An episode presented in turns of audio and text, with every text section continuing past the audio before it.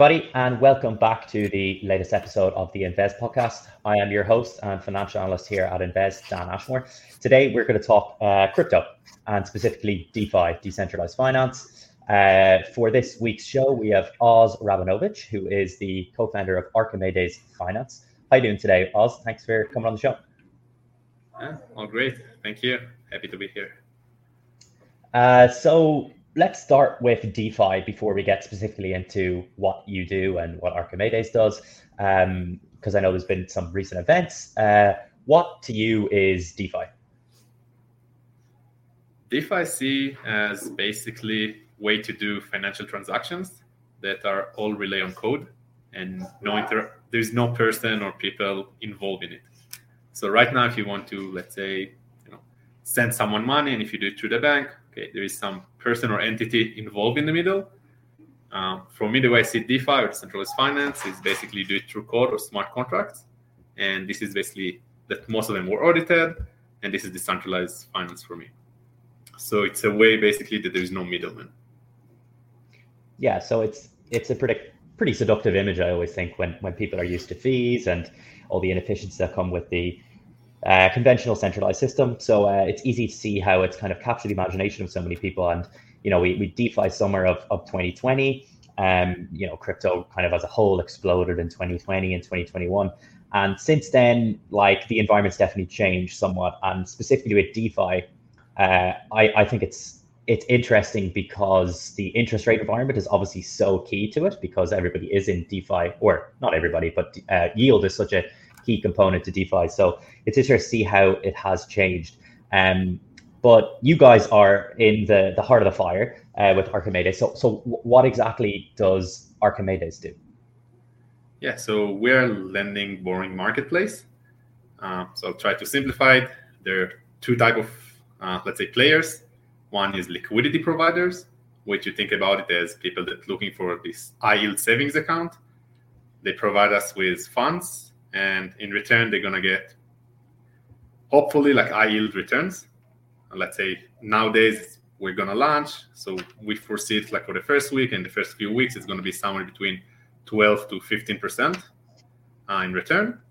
So this is one side basically of the marketplace, and then on the other hand you have people that wants to borrow those funds, and we allow people to borrow those funds and to take basically leverage on blue chip AAA bonds in DeFi.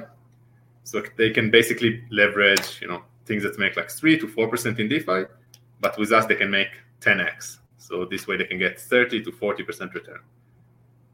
So we take funds from basically people that are looking for this IELTS savings account to people that are looking for maybe something a bit more risky, um, but looking for higher yield. And we're kind of in the middle. And as an infrastructure, we we take a small fee, uh, but most of the fees go back from the leverage takers into the liquidity providers.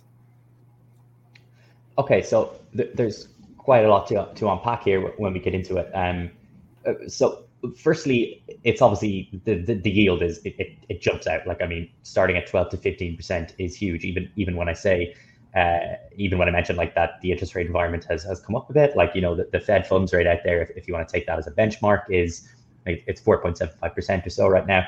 Uh, so 12 to 15% is obviously a huge markup. Where, and, and, and this uh, is, is kind of an important question, I guess, but one that was overlooked a lot over the last couple of years in crypto is where specifically does the yield? So you, you kind of went into the high level details of it there, but like how are investors getting this 12 to 15% here? Like what are borrowers paying? Like wh- where does the yield come from? Yeah. So first before like how we got into this yield like we wanted two two things that are really important for us that it will be sustainable and real yield that it's not like 12% that coming out of nowhere. Um, and the second thing we wanted it will be competitive because as you mentioned nowadays you can probably get with almost no risk like 5 to 6% especially like in the us and then if you don't get like much higher return in defi we don't see that there is a real value uh, so this is how we came up like think about it. And now going back to your question, basically how the yield is coming. So basically we're charging kind of like large fees, upfront fees from leverage takers. So if someone wants to take leverage and in this environment, if you can get 10x on something that make 4%, you can make 40% return. So we come and say, hey, Dan, you want to take this leverage position, and I want to take it, and Dennis wants to take it, and Rafa, and you know, 50 different people wants to open this position, maybe more. There's a lot of demand for this leverage. Um, so we say, okay, who's willing to pay the most? So we basically do an auction where we say, hey, it's a Dutch auction. Who is willing to pay the most in order to get the leverage? And maybe right now the protocol that will allow you to leverage make four percent, but you're a big believer in DeFi and you think that in the future it's going to make five, six, maybe ten percent. And then if you can do 10x on 10%, you're going to make 100% return. So probably in this auction, you're willing to pay more than someone else. Uh, so basically, the most optimistic people are going to pay large fees, and those fees will go to the people that will basically uh, be the 12 to 15 percent that we project. And then okay. on top of it, we have some other fees. So I don't know how, how deep we want to get in. I can. Well, I, I want to talk about like so. And do you think there is going to be a market for borrowers paying that amount to take out funds? Yeah, because first of all, if you can get 10x on, let's say, something that makes four or five percent nowadays, you can make 40, 50 percent with basically like limited risk or like almost no risk in the DeFi world it's something really appealing because in the environment that we have right now in DeFi, there aren't many places that are safe, uh, sustainable, with like transparent team, good audits that can make you more than five percent. Uh, so we see a lot of um, basically members, customers that are looking for those fifty percent. And you say, okay, fifty percent is good. Maybe you're also comfortable with twenty percent. And then you say, okay, I'm willing to pay this extra thirty percent up front but at the end of the day, I'll get 50 and I'm left with 20. So this is kind of like the game, the game theory that we have here in Archimedes that we hope that there are people that are optimistic. They would they would be willing to pay a lot, and as a result, liquidity providers uh, can get this 12 to 15 percent yield. Okay, that I, I see where you're getting at, and I guess like just to, to play devil's advocate, I, am kind of thinking like um like have have yields in DeFi world not like collapsed? Like, are we not seeing? So obviously, like during the bull run, we saw them up at twenty percent, kind of quite regularly, and then recently, like they were down as low as one to two percent. Like, how are people? Let's say these borrowers um, who will come to Archimedes and take out funds and you know pay a twenty percent yield or whatever. How are they going to turn that? Like you said, there were lots of opportunities. Could you elaborate on like what exactly these borrowers are using these funds for? Yeah, so they use it to borrow uh, basically yield bearing tokens. So, not sure how people are familiar. Let's say there are other protocols that some of them are like hedge funds. You give them your, your funds and they manage it on the different like DeFi um, protocols. And those makes, let's say, around three to four percent. And they're really, let's say, really safe or like blue chips. They're around for like many years, never got depeg, or always keep their value at one and kept the returns. There are other protocols, let's say like Synthetix or Liquity that have some real yield because people using, let's say Synthetix, people are betting on some futures in DeFi. They need to pay fees. Um, they need to use uh, like synthetic uh, token, and because of it, there are some yields around it. So basically, this is what we allow people to leverage. It's like those blue chips, AAA bonds that uh, making return. Okay, I see. And uh, let's talk about the, the, macro environment for a little bit because um, uh, like you, you, say like okay so w- when you're launching now and it'll be like 12 to 50 percent projected for the first week uh, this is obviously a huge yield. Uh, it would have been even bigger though comparatively last year when you know we had zero percent interest rates in the wider economy. Now that the fed has raised rates up to close to five percent have you noticed like that there's less demand in DeFi that people are maybe looking at the risk reward relationship as not as attractive as it once was. And they're saying, okay, I might take the 5%. Like, is that a challenge? And, and obviously, we're kind of expecting interest rates, like, they're not going to stay here forever. Um, the current projection is even like we'll, we'll start cutting in the second half of 2023. But it, it, have you noticed any any drop off there with, with the change in this this relationship? Yeah, so first you can just look at the data, like the amount of TVL locked in DeFi dropped, I think, from more than 100 billion to like less than 30 billion um, the second you have the regulation that like if family offices or more institutional money came and look for this like seven, eight, nine, ten percent, after now if they can get six percent outside and on top of it everything that happened with centralized exchanges, plus Luna. It's kind of like a, even though DeFi, like I think, is the best place to be, but CeFi uh, created a bad name uh, for crypto in general, for DeFi and, and DeFi, and as a result, basically, yeah, much less money is attracted, and within it, because let's say similar protocols or like our competitors that launched maybe two years ago, or maybe for if it was in DeFi summer, they grew their liquidity from like zero to almost five billion in you know less than three four months. And if you ask me what our projections are, much much more uh, conservative. Let's say this way. Yeah. And we completely feel it that there is less liquidity out there in the market. Yeah, I, I mean, it make, makes sense. Like, uh, like you said, it's going to pull back in not just crypto, like the, the, economy as a whole. That is kind of what interest rates are designed to do. You know, to pull liquidity out of the market, and especially when you're trying to rein in the inflation to the extent that we've seen. Um, oh, and, and, and like, let's talk about like the the reputational hit a little bit. Like, if you notice that as well. So obviously, we've seen that the TVL drop and the capital gone from the space, but these players like FTX, like made such mainstream news. Uh, do you think that's kind of I, I don't want to say irreparable. Do you think the, the hit to crypto's reputation and therefore its ability to attract new capital in has been damaged, like in the long term, out of that, or do you think it's just a bump on the road? So you know, I'm, I'm in crypto for a while already. I've seen like even other like similar entities going under. Um, I think it's good in the long term because, or it will bring regulation to centralized finance. Uh, that's one, and the second thing, it might bring more basically people into DeFi because they understand. Okay, my keys, my kind of like funds or my tokens, and if it's not your keys, not your tokens. Mm. Um, so I feel in the long run it will only do good things because okay, now many people learned. They'll probably like put their money maybe in like hard wallets and not into some centralized finance. So uh, I think in the overall it's really good. On the short term, it's really bad because there are many funds that got hit, and I think that like we're still going to see the impact like in the next few months. We, we did hear about all the companies that's going to go under, or there are many mm-hmm. companies that still need to deal with it. Yeah, I, we, we've seen like how long I guess the contagion can spread out before when, when we saw the likes of Luna and stuff. So yeah, I, I guess you you could you could be right there. Um, but it is interesting, like when you say that DeFi did go under, and this is always a point I kind of stress as well, is that these were all, I mean, Luna was DeFi, but that was more a broken model rather than anything. But like all the rest of the firms, you know, your Celsius's, your uh, FTXs, like this was all centralized finance. So in a way, it's kind of like like DeFi was stress test to the max, and everything went soundly. Like yes, there's been a massive outflow of TVL, and um, you know, tokens have all fallen and everything. But in terms of like things going as it like everything went as it was planned. You know, liquidations happened on chain exactly how it was programmed. So you know, from that sense, it, it was kind of a nice pro for DeFi. Obviously, you are then fighting uh, the, the other negative uh, headwinds, I guess that that we're talking about. Um, so, uh, like, what about the timing? Like, you guys have just launched this week, like your your liquidity pool on Curve. Um, why did you choose to launch now?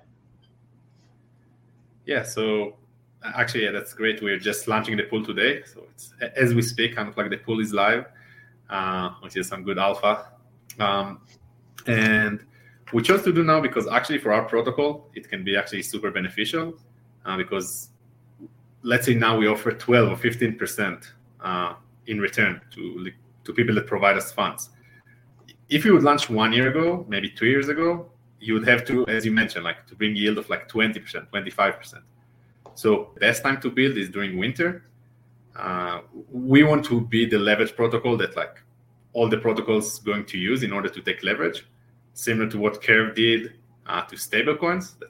This is the basically the central place or the decentralized place uh, to do swaps of uh, stablecoins. So if we start to build now, we do some. Uh, we're gonna have a lot of network effect. Uh, we hope that you know in the next summer, which I hope will come soon.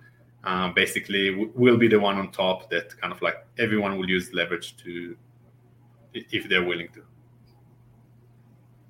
Yeah, I, I, I guess like leverage has kind of become almost a dirty word given what we've seen in the last year. So, um, but yeah, like like you say, like once another summer comes, macro environment softens a little bit, uh, things will start to look very different, and uh, you know, crypto is definitely no stranger to it to its ups and downs. Um, is is it like so? It's obviously super exciting launching, uh, and I presume this is the culmination of a lot of hard work. Like, how, how long did you guys work on this for? So, officially, we started the company like more than a year ago, but we started to work on it even a few months before. Uh, but me and my co-founder were in the DeFi space for a while, and especially like in stablecoins. Um, so we even like have our own stablecoin fund before. So after being a while, we just realized what are the biggest pain points of users, and this is how we came up with Archimedes. Uh, so we saw there is no transparent leverage taking protocol. Uh, you would never know what are the fees. Most of the leverage protocols um, basically make most of their money from liquidations of the users. And we actually want that our incentives will be aligned with the users. So no liquidation. This is not how we make money. Uh, so yeah, we're working for more than a year. Team of like 12 people, like super amazing, hardworking, uh, 12 people. And yeah, we're trying to having fun doing this process because yeah, launch is a, it's an exciting time, but also a bit stressful. So it was a good year. Yeah. Gee, that, that's a that's a pretty lean team. Only twelve of you. Um, that's impressive. Uh, and, and, is it is it like quite intimidating to launch? Like I, I, guess it's it's intimidating anyway to launch. Is it particularly intimidating when like DeFi's pulled back? Uh, uh, like I, I, suppose this was prob- would have probably been easier like two years ago. Is it uh was it like did it take extra courage? I guess to to launch in the current climate. Yeah, for sure it's harder. And you know, many times I ask myself, hey, why did I leave my Web two job? Uh, you know, and have all this. Uh, but at the end of the day, I think like yeah, that, that's the right thing to do. And it's like like in the early days of the internet. I think that's the early days of DeFi. So I think it's actually the most exciting times to build. Um, so yeah, we, are having a lot of time and a lot of great time. Okay, and, and, and you guys are you're running on Ethereum. Uh, so why did you choose that? Did you did you consider other blockchains, or was it was it always Ethereum? I, I know it's the home of DeFi, but was there what was your thought process yeah. there? So we considered like also going on others, and I'm coming from consulting, so we did like the, this two by two metrics and mm-hmm. we just try to understand okay where is the most liquidity uh, because this right. is this is the blood this is what you know the, the red yeah. this is what moves everything and right now most of the liquidity if not all of it is kind of like on ethereum uh, so this is why we chose this as focus uh, but in the future we for sure see us going like cross chain and again the way we'll choose it is um, most of it is like where where the liquidity is. Where's the right where's the right place to play? Yeah it's it's hard to argue with that answer. Um, and i guess one day the hope or i suppose it's probably inevitable eventually that it will be an interoperable future but yeah like you say right now i mean i'm just looking at the tvl now across all the chains and ethereum's at 60 odd percent um, and it's always really been number one. So d- does like they because I know like me uh, when I go on as like a retail, if I'm like okay, I want to play around in DeFi a little bit. Like for me, the gas fees on Ethereum are just so prohibitive. Did that ever give you pause, or was it always just right? They've the they've the best liquidity. We're not even considering anything else. We're gonna have faith the gas fees come down. Like I know we've got the Shanghai upgrade coming. We've got a, a load of different. Uh, you, you, know, there was the merge last year. Like there's a lot, a lot happening on Ethereum. Uh, are you concerned at all about the gas fees, and, and, and did you like think about that when you were launching? So I was really concerned, probably let's say a year ago, two years ago. That it's funny transaction that I do today, like staking, unstaking things from Curve, would cost me like a few hundred bucks, maybe thousands of dollars.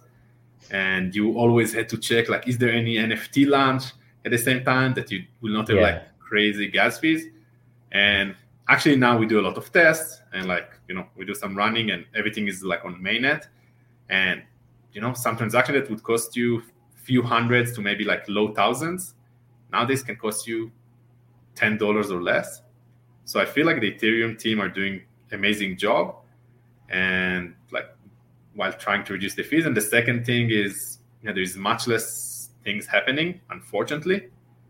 Uh, but as a result yeah the gas fees like we did tons of transactions uh, lately and nothing costs more than $20 uh, which I know still for some users, like it's still a lot of money when you can do on on some layer two or on some other chain to do the same thing for like 0.001 cent. Uh, but at the end of the day, we feel like $20, even though it can be high for some users, it's more acceptable and something that, that we can live with. But for sure, it was a, a big concern if you if you would speak like two years ago or something like this, or when, when there is more like DeFi summer and, and NFT summer kind of.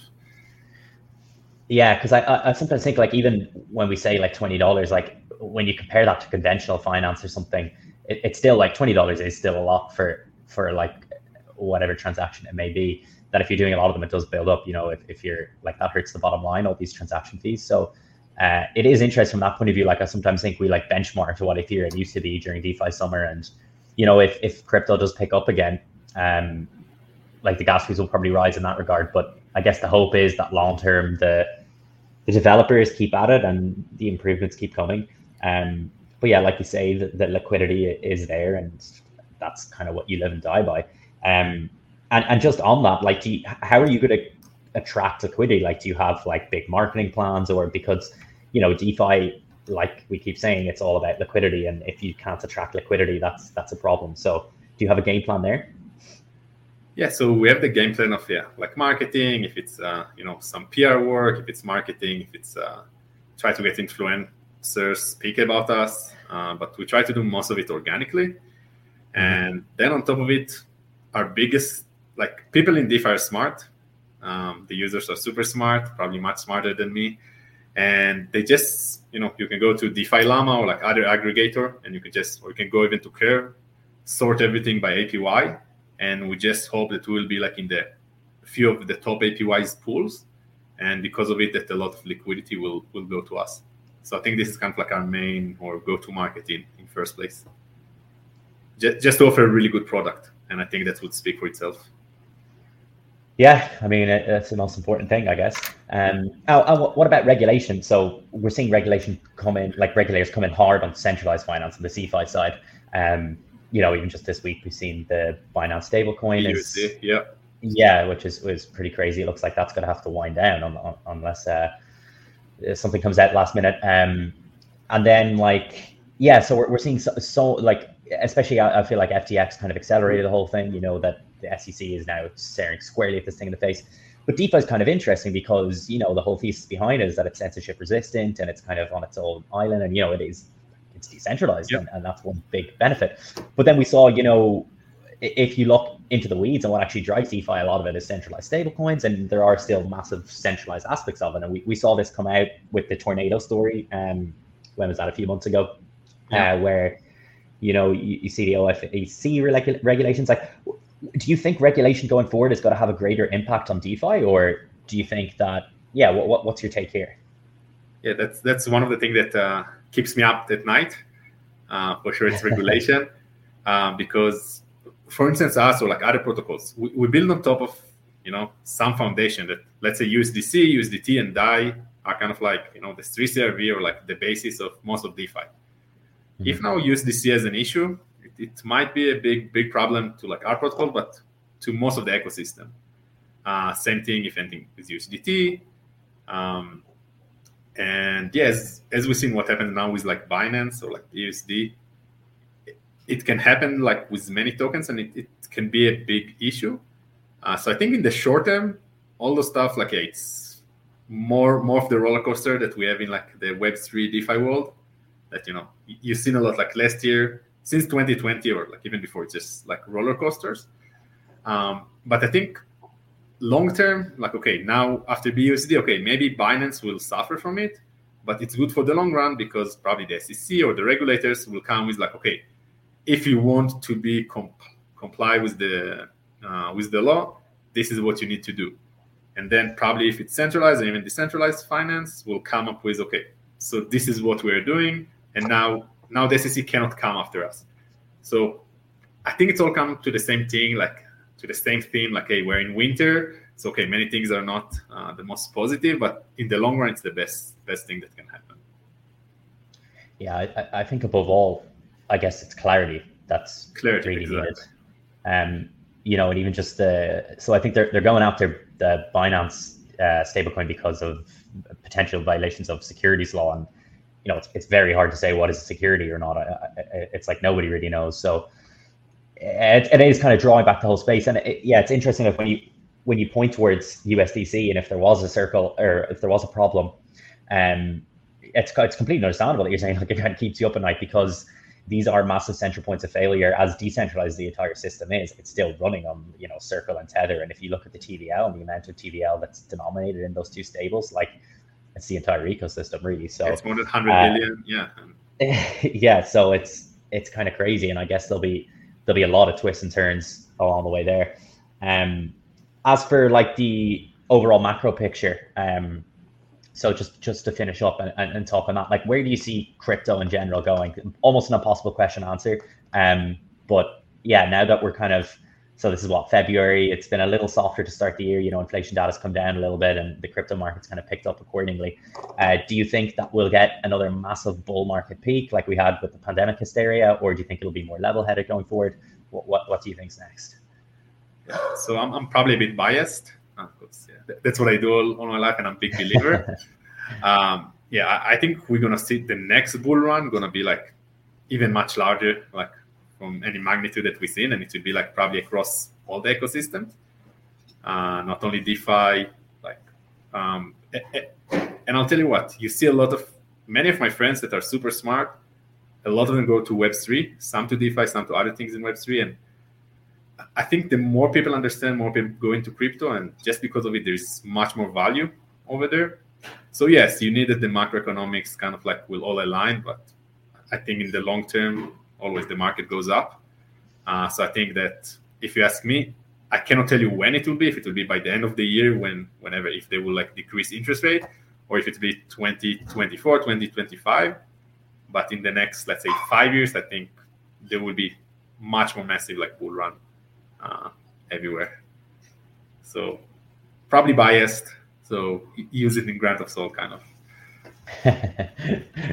All right. Well, uh, yeah, that's um, Archimedes co-founder Oz Rabinovitch. So they've just launched this week on uh, Curve pool. So go check them out. I will put uh, links in the description to uh, their socials and where you can find out more details about them. Uh, but yeah, thank you for coming on the show today, Oz. Uh, thank you, Dan. Thank you so much.